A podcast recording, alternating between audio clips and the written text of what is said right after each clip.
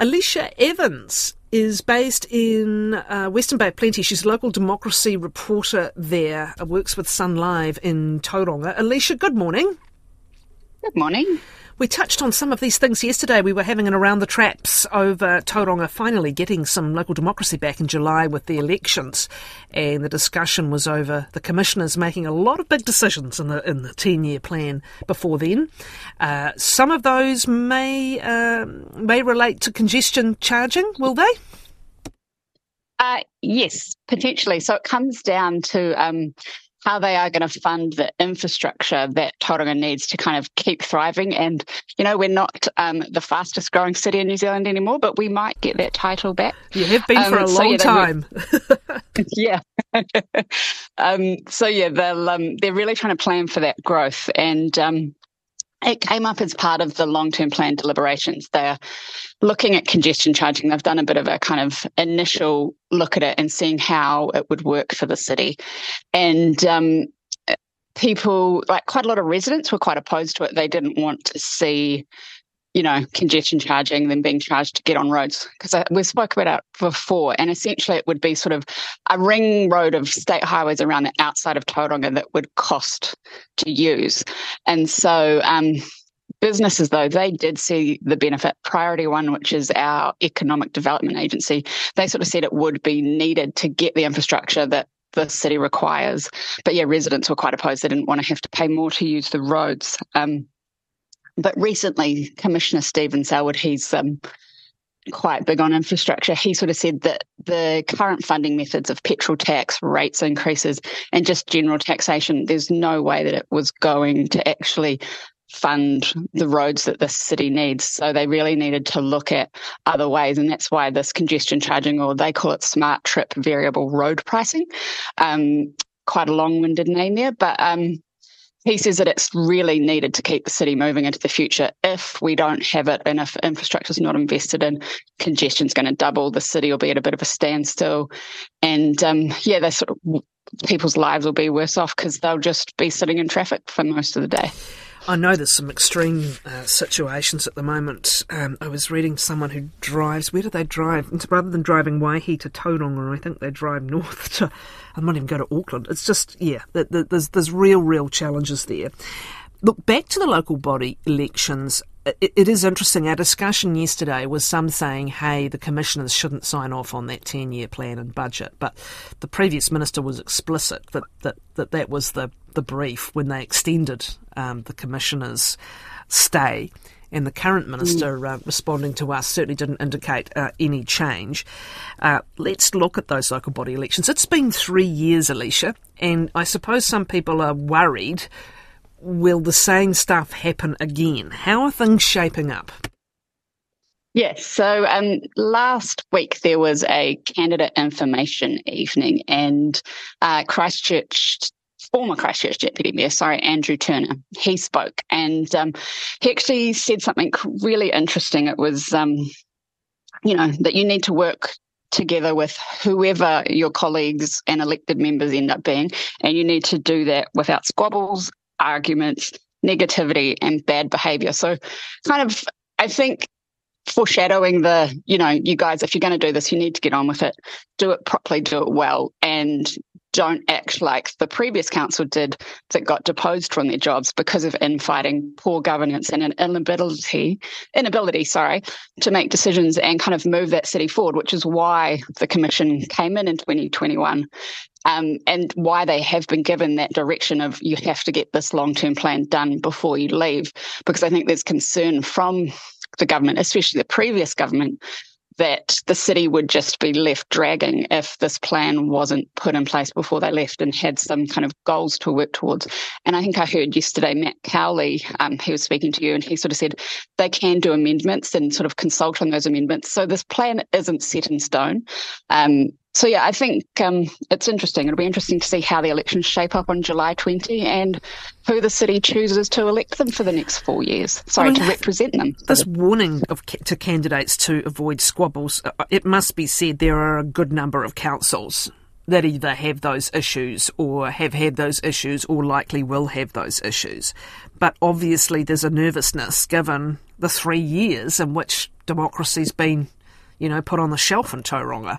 Um, do, do, do, you, do you get a sense of the message seeping in? I hope so. Um, I hope so because I do know that um, some of the people that were in the previous council are planning on running. They haven't come out and said it. You know, the um, nominations don't open till April, but I am aware of a few people. So I really hope that they take that message on board and sort of think, hey, what's more important here? Our, you know, egos and personal views or the city that we're actually trying to run and represent and make a good place for people to live. So hopefully it does sink in. What's the story with people possibly being charged to use council sports grounds for training, Alisha? Yes, so this is another um, Tauranga City Council initiative that they consulted on as part of that long term plan. And um, it's sort of trying to get a bit of equity between indoor sports and outdoor sports, because obviously indoor sports, they pay quite big fees. They've had theirs increased this year as well. And um, it's looking at charging adult teams for their training on any sort of outdoor sports field, cricket grounds, soccer, rugby. Um, and they'd be looking at charging uh, $258 per hour per field used um, in a week. But that weekly fee, it's a little bit confusing, but would be all they'd pay for the season. So they'd pay a week's worth of training charges per sports club. But a lot of the sports clubs, they um, spoke through the long-term plan hearings and there was dozens of them. And they all said that you know if you start charging adults we're going to have to charge children as well more because the adults can't all afford it. And also um, you know if adults stop playing then maybe their kids will stop playing. It's really going to impact people's like active lifestyles. And yeah, saying like it could kill off some of the sports clubs if they had to start paying these really high fees just to train. And when does a decision get made? Uh, so the long-term plan deliberations are Monday and Tuesday next week, and then the plan itself will be, um, I think, finalised in April. So about a month, month and a half before they actually fully decide. But Anne Tolley, she said that they had got the balance wrong with all the sports clubs that sort of came forward and spoke. They realised that what they'd suggested wasn't quite right. So I think there will be some changes there. It'll just be interesting to see actually how much that is some of the other issues in this long term plan, I, I, was talking yesterday about that central city. I know the um, businessman we were talking to wanted to talk more about housing developments further out from the CBD, but from memory, that was a big, there was a fair whack of rates going into that city rejuvenation, dependent on private sector coming along on board. Alisha, given the events of the past, even the past year or two, is the, uh, can can you say whether that's still on track? Whether those some of those proposals are underway? Yeah, so that um, the civic precinct is, I think, 306 million was the last kind of how much it's going to cost, and um, as well as you know, there's other plans for the waterfront and things, but um, the ratepayers for that civic precinct, um, the there's is 151 million is kind of what it's capped at as what ratepayers will have to pay. Um, in terms of finding funding for it, they said they haven't secured all of the funders, but they are also potentially looking at selling a couple of our CBD car parks to help fund that, selling them off privately and then um, using those funds to go towards a civic precinct. So, yeah, it's all um, the finances, I guess, are a little bit up in the air at the moment, but the council said in a meeting on Monday they didn't have it all locked in, but they were confident they'd be able to get it. Now, done. Introduce us, please, to Poto the dog and um, in the controversy that's erupted.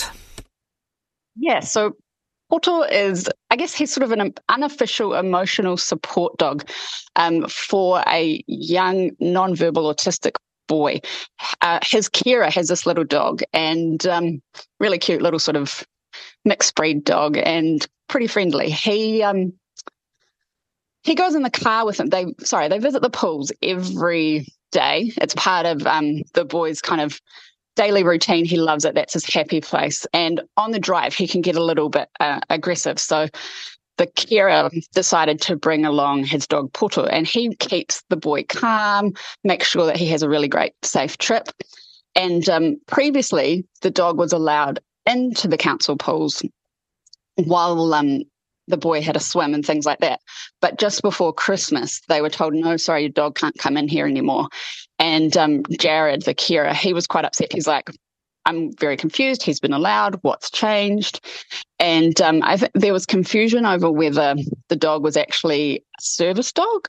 And so I think he was allowed in the pools because the workers all thought he was a service dog, even though, you know, Jared never said that. I think that was just assumed. And so when they found out that he wasn't actually a fully trained service dog, they said, sorry, the dog's not able to come in. So little Poto had to sit outside um, in kind of the shade of a garden. But um, Jared said he's hopefully going to try and leave Poto at a friend's place now so that he can um, go to the pools and the dog doesn't have to either sit in the car or outside in the garden. So, yeah, it's, um, he was pretty upset. He really wants some recognition for support dogs, realizing that, you know, the training for a service dog is upwards of $30,000 and he doesn't need to do that for the dog because the dog just provides comfort for his care, like boy he cares for. But yeah, he thinks that emotional support dogs and support dogs should get that recognition and be allowed in the same places as service dogs. So he's sort of advocating for that. He thanks very much, Alisha. Alisha Evans. She's Western Bay of Plenty local democracy reporter. She's based in Tauranga with Sun Live.